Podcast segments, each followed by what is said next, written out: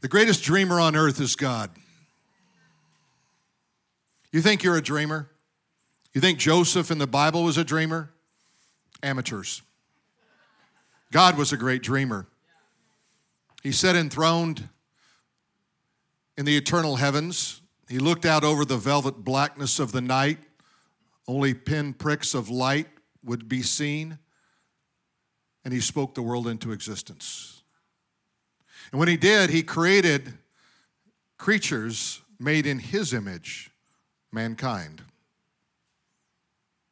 He said they're going to be like me. They won't be me, but they'll be like me in so many ways that in fact nothing will be impossible for them. In fact, Jesus would pick up that same thing theme when he said that if you believe, nothing shall be impossible for you. We tend to look at our dreams and we think they're for another day or for another person.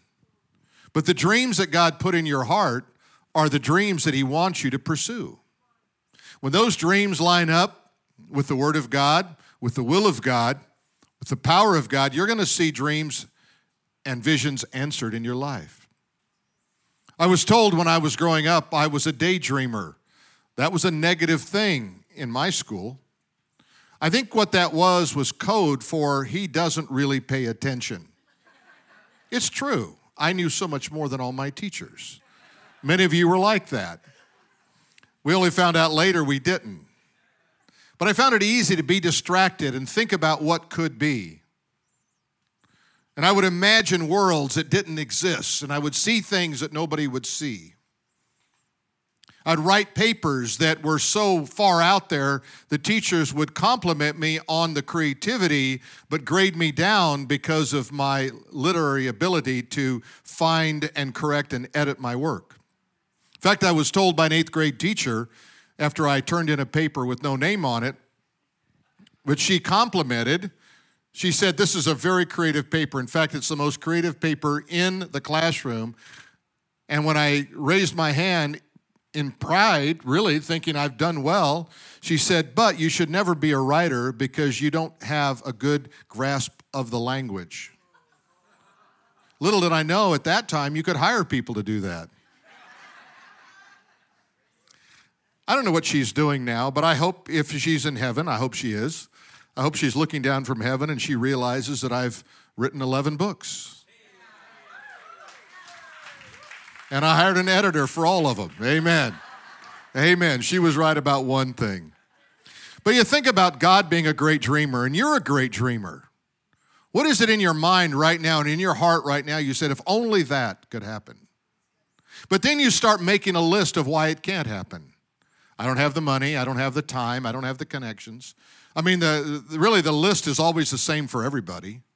I can't, I can't, I can't. And then you're also joined by friends who remind you that they tried and they couldn't either. And they bring you down from your dream. I want to encourage you today to be a dreamer, and I want to talk to you about dreaming. Israel would leave the land of Egypt. They'd been in bondage for over 400 years. And God would lead them out by a man by the name of Moses, who was a dreamer. He saw things that others didn't see. In fact, he was standing in front of a bush that spoke. Exodus chapter 3 and verse 2. And he reminded him, Moses, take off your shoes, for the ground upon which you stand is holy ground. And he heard God say to him, I want you to lead my people out. Imagine this you're going to go to Pharaoh, you're going to tell him we're getting out of Dodge. But he was a dreamer and he believed God. Began to see God unfold that. And as they led the people out, a journey that would have only been, taken 11 days had they gone the straight route, it ended up taking them 40 years because they forgot the dream. See, some of the things you're dreaming about, God wanted to do 20 years ago, five years ago, one year ago, but you forgot the dream. You lost sight of who is in charge of the dream. You lost sight of what was possible in the power of Almighty God. Don't think because your dream isn't the biggest dream in town, it's not a great dream. You see, as it's big to you, it's significant to you, then it's big to God and significant to God. Most people that dream don't ever believe they're going to see the dream happen, but it does. You don't know how. You wake up one day and you go, wow, this is what I've been praying about or dreaming about. This is what I've been hoping for. Now it's a reality. You see, we underestimate what we, what we can do in five years, but we overestimate what we can do in one year. A lot of people said a one year dream, one year goal. Most of those fail. I'm sorry to disappoint you. Most dreams take longer than that to cultivate. But if you'll be patient and you'll be faithful every single day, you're going to begin to see dreams come to reality. So now Israel is right up to the Jordan River. This is where we left you last week in chapter 3, Joshua. And all of a sudden in chapter 4, they're crossing over. They're going into the promised land. We could call it the dreamland if you wanted to. They were going into a new place, a place that was said to be filled with milk and honey, with giant grapes. But they were reminded there were giants in the land. You see, when you start casting dreams, the giants show up. And they come at unexpected times. But don't worry. If God was behind your dream, the giants will fall at your feet. Amen? Amen. All right, let me give, give you a few thoughts for today. Dreams are the beginning of the journey. You can't get on a journey without a dream. You ever gone on vacation? You imagine loading the family in a car? Where are we going, Dad? I don't know. When are we going to get there? Doesn't matter. If you don't know where you're going, it doesn't matter if you're going to get there.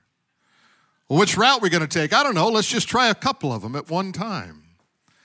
And yet, that sounds so crazy, and yet that's how most people live their life. Their wandering generality is not seeing what's in front of them and not believing God for what they want to see God do. In Joshua chapter 4 and verse 1, it says, It came to pass. It came to pass when all the people had completely crossed over. I love that phrase because he reminds us that, that all the people crossed and it, they completely crossed over, meaning there weren't some still left in the ditch. You see, God had parted the Jordan River and allowed them to walk over as on dry land into the promised land. And it goes on to say, the Lord spoke to Joshua, saying, Take for yourselves 12 men from the people, one man from every tribe, and command them, saying, Take for yourselves 12 stones from here. So they took these stones from the, from the bottom of the river. And notice how the genius here, uh, we want a representative from every tribe. We want every person to be a part of this, and you're going to take this stone out of what God just did. You see, new miracles always come from the miracles that God did before. See, the testimony of Jesus is spirit of prophecy. When you hear a prophetic word, when you hear somebody give a testimony, like you just heard this morning, that should inspire you to say, if God can work there, God can work in me. You see, that's, that's the reminder. That you say, Well, I'm looking for a, a, a miracle. You just should have been inspired by one. She didn't tell us what the other two breakthroughs were. She didn't have to.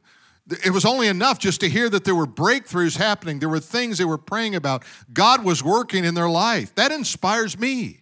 Amen? I mean, I began, I woke up and just in, when she was saying that, I said, Yeah, we need to buy another building.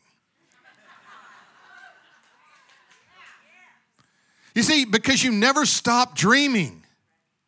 I believe everything is possible. I just believe everything is possible. I expect a miracle, amen?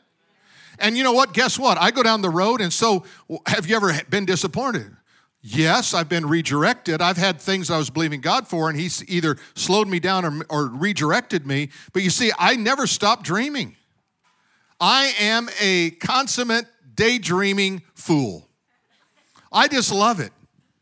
I'll say something to Tammy and she'll say, Well, I don't know, but I say, I don't, I just believe it's happening. I do, I, and I'm not faking it. I think some people fake dreams. I don't, I really believe them. I mean, when I watch Spider Man, I am Spider Man. Amen? I don't look as good in tights, but I'm telling you, I am Spider Man. Superman, I am Superman. I am all those people. I never grew out of that stage of my life. I don't believe God wants us to grow out of those stages in our life.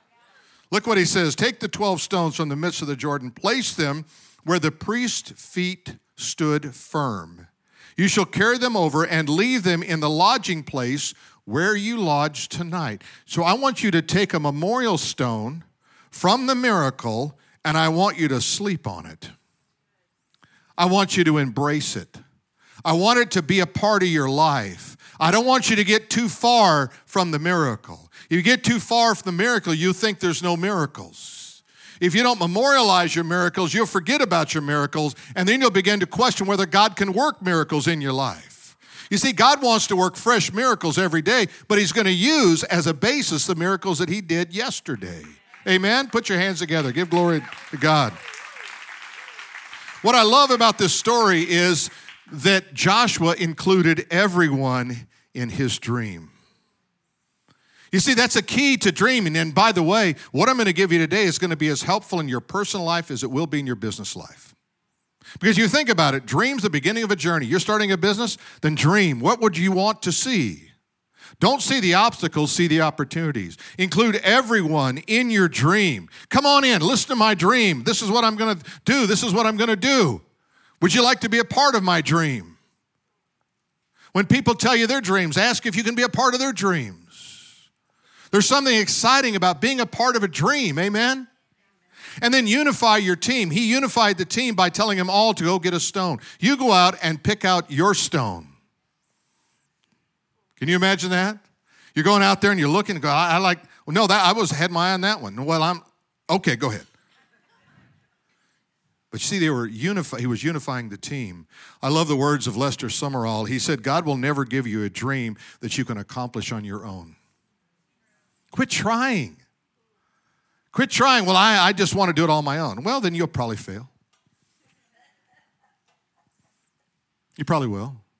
Nobody has a dream that succeeds on their own. Do you realize your entire future is dependent on somebody else? You're in sales, well, you've got to sell something to somebody for them to pay you a salary so you can go forward. Every part of your future is dependent on someone else.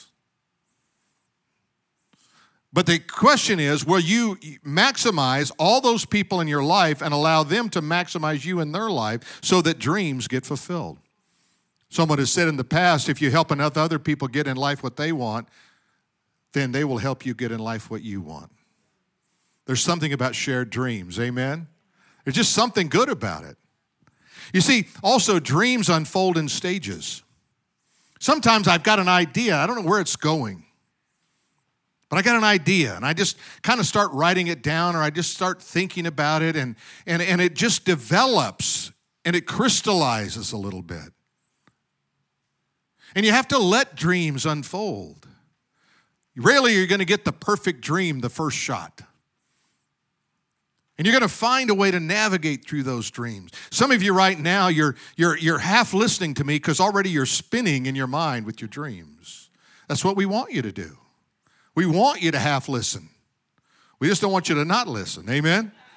All right. Joshua chapter 4, verses 19 and 20. Now the people came up from the Jordan on the 10th day of the first month. Isn't it interesting that the, the Holy Spirit is so specific in reminding us about the importance of dates? Well, why wouldn't he just say they came up? Because he wanted us to remember the 10th day of the first month. Why? Because they could go back and remember and look on the calendar and say, Remember then? It was the 10th day, it was the first month. In fact, even in salvation, many of you know the exact day and hour that you were saved. It's, now, it's not necessary that you know that, but it's helpful. I know the day that I was saved. I know the day I was baptized because I wrote it down. And I can go back to that day. God, I remember when, on that day, that you saved me, that you came into my life. Those are important. And notice what else is, and they camped at Gilgal on the eastern border of Jericho. Gilgal. Interesting. There's actually four different areas known as Gilgal in the Bible, and all of these cities are in the shape of a foot. What's the significance of that? I don't know. I just thought it was cool. Maybe the significance of it was that they built them to remind themselves of walking around Jericho, because Gilgal was the staging point for Jericho, where they would walk around, one time every day and six times on, or seven times on the seventh day. Maybe it was significant. Maybe it was significant, so significant, Gilgal was, that remember it was God when Elijah was, was helping Elisha learn how to be a prophet. And Elisha said, You know, give me a double portion of your spirit. And he says, If you see me when I go, then it will be given unto you. It was at Gilgal that Elijah was taken up into the heavens. For 350 years, Gilgal would be the center of administration for the kingdom. Gilgal has a lot of significance. Gilgal also means a circle. Isn't it interesting that they walked around Jericho? You see, God puts little gems in the scripture just to kind of remind you that He's God and He's got some little details for you. And sometimes you have to dig a little bit deeper to figure out what they are.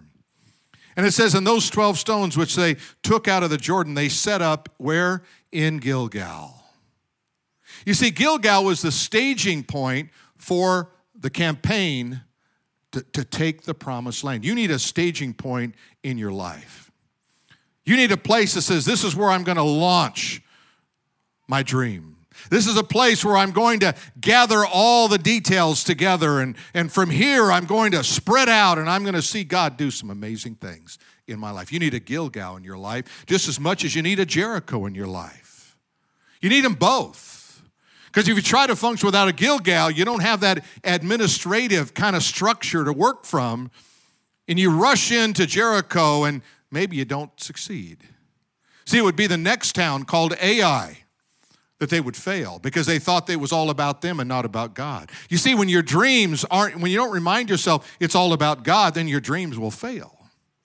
Oh, you might have some measure of success, but not what God wanted to do. See, God wants to do way beyond, exceedingly abundantly, beyond all you could ever ask or think, right? Ephesians 3:20. Or do you want him to just kind of let you get tip your his hat to you and give you a little bit? A lot or a little. You know what it is? It's just as easy to believe God for big stuff as little stuff. I like to believe God for a parking spot close to their grocery store. Have you ever noticed uh, over here there's 24 hour fitness? Have you ever noticed how close everyone parks to 24 hour fitness? Don't you find that funny?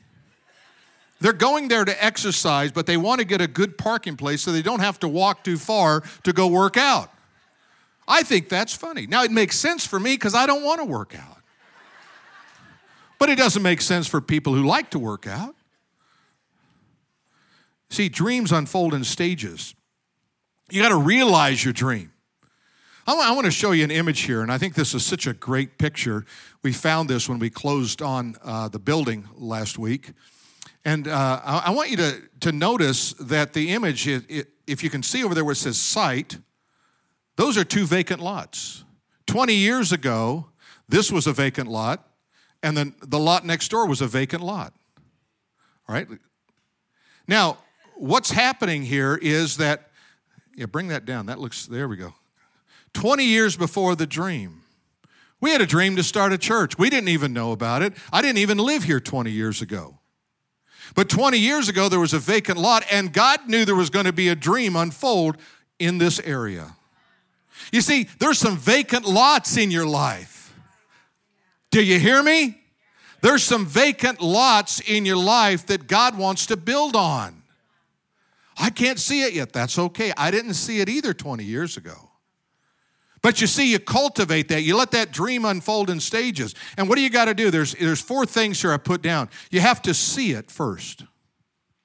You got to see that dream. Can you see it yet? It's one thing to speak, it's another thing to see it. Can you see that dream? The next thing you got to do is you got to engage it. You got to look into it and say, okay, how do I how do I get make this this become a part of my life? I'm going to engage it. You ever engage? You ever been engaged to be married? You get a ring. This is a commitment. I'm engaged to be married. God once said, I want you to get an engagement with your dream. I want you to put a ring on it. I want you to be reminded this is happening. It's not yet, but it's happening. And I'm gonna, it's gonna cost me something to engage it. You see, when you get an engagement ring, it costs you something.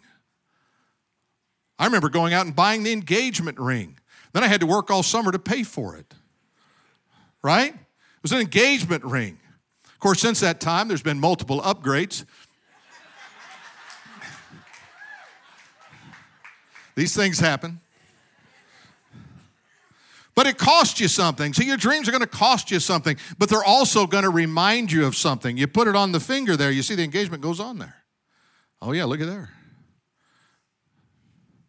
I remember when she was engaged and she didn't have the engagement ring on. I said, What's going on?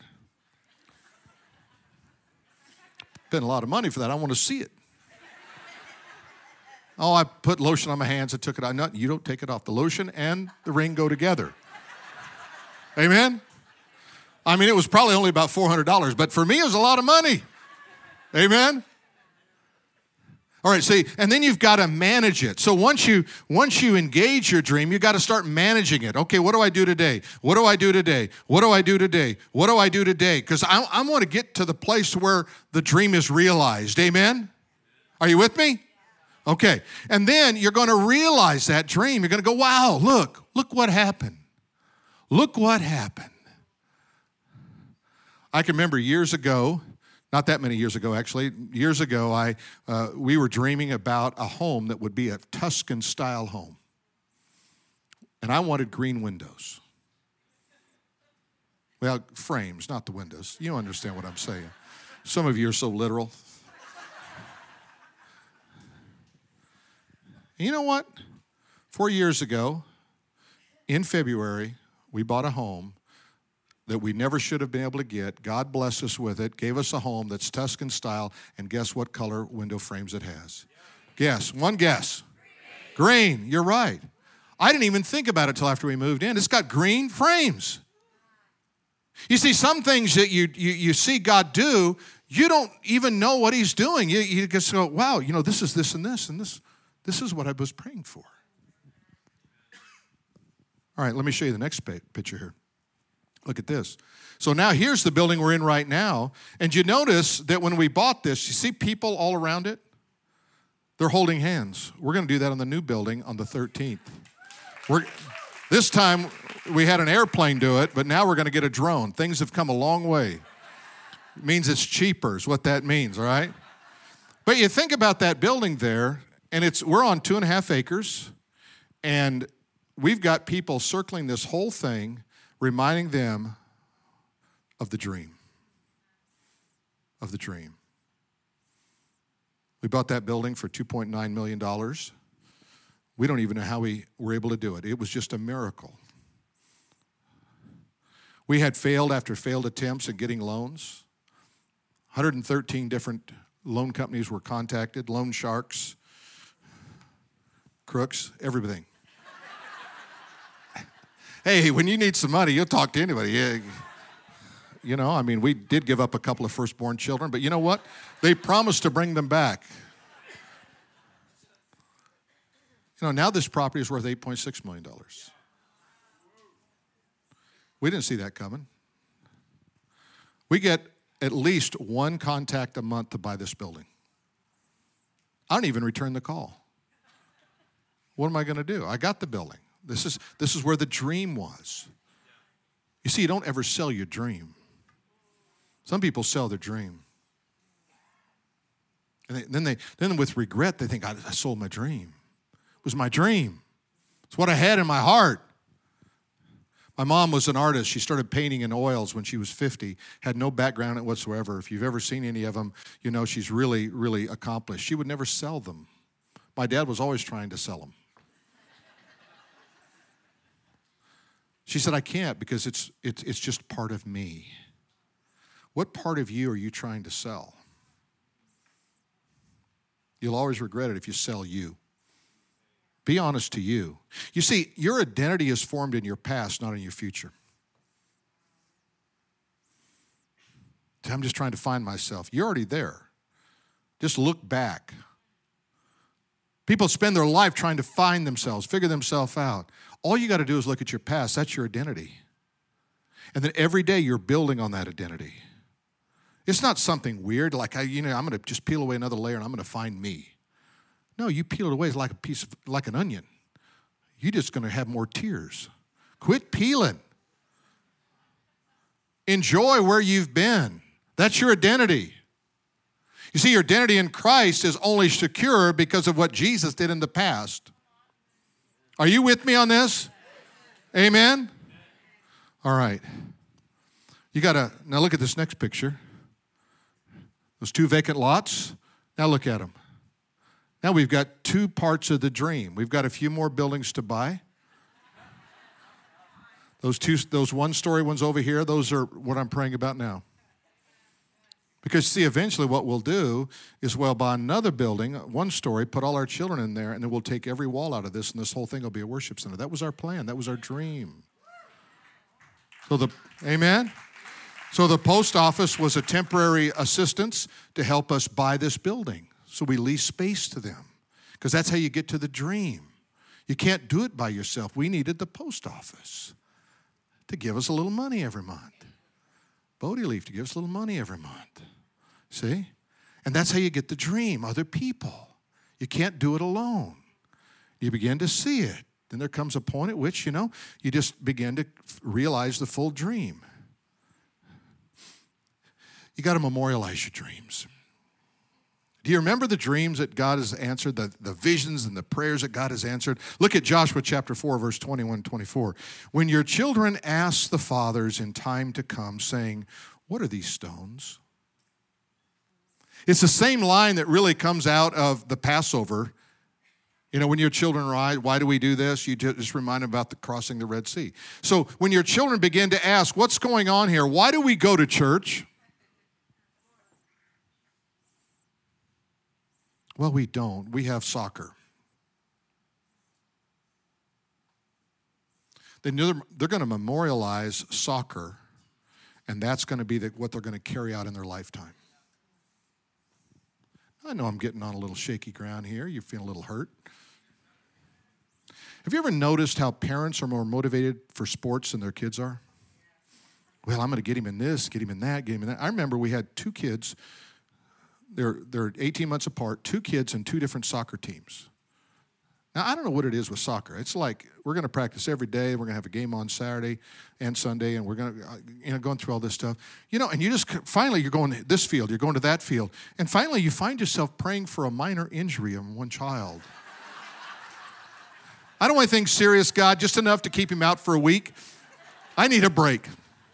Do you know what I'm talking about? Amen? You know what I'm talking about. Put your hands together. You know what I'm talking about. Some of you just you just can't believe what I'm saying. And then you then you see the parents on the sidelines, and you know you know why they're so passionate? Because they were failed athletes growing up.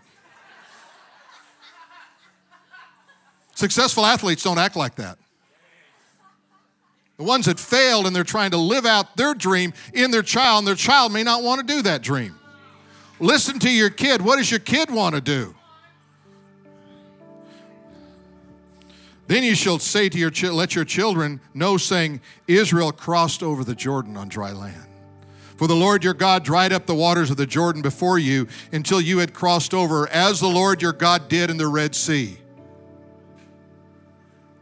See, now they bring them back even further to shape their identity. God took us through the Red Sea, God took us through the Jordan. Guess what? There are more rivers to cross there are more mountains to climb. God isn't done. I'm telling you, God wants to take you and your children through the difficulties and the challenges, and He's going to take you through on dry land. He's going to bring you to the other side, and you're going to be victorious. You're going to look back and you're going to shape the identity of yourself and your children in an amazing way. And it says, Before us until we had crossed over, and why did He do it? Look at the word that.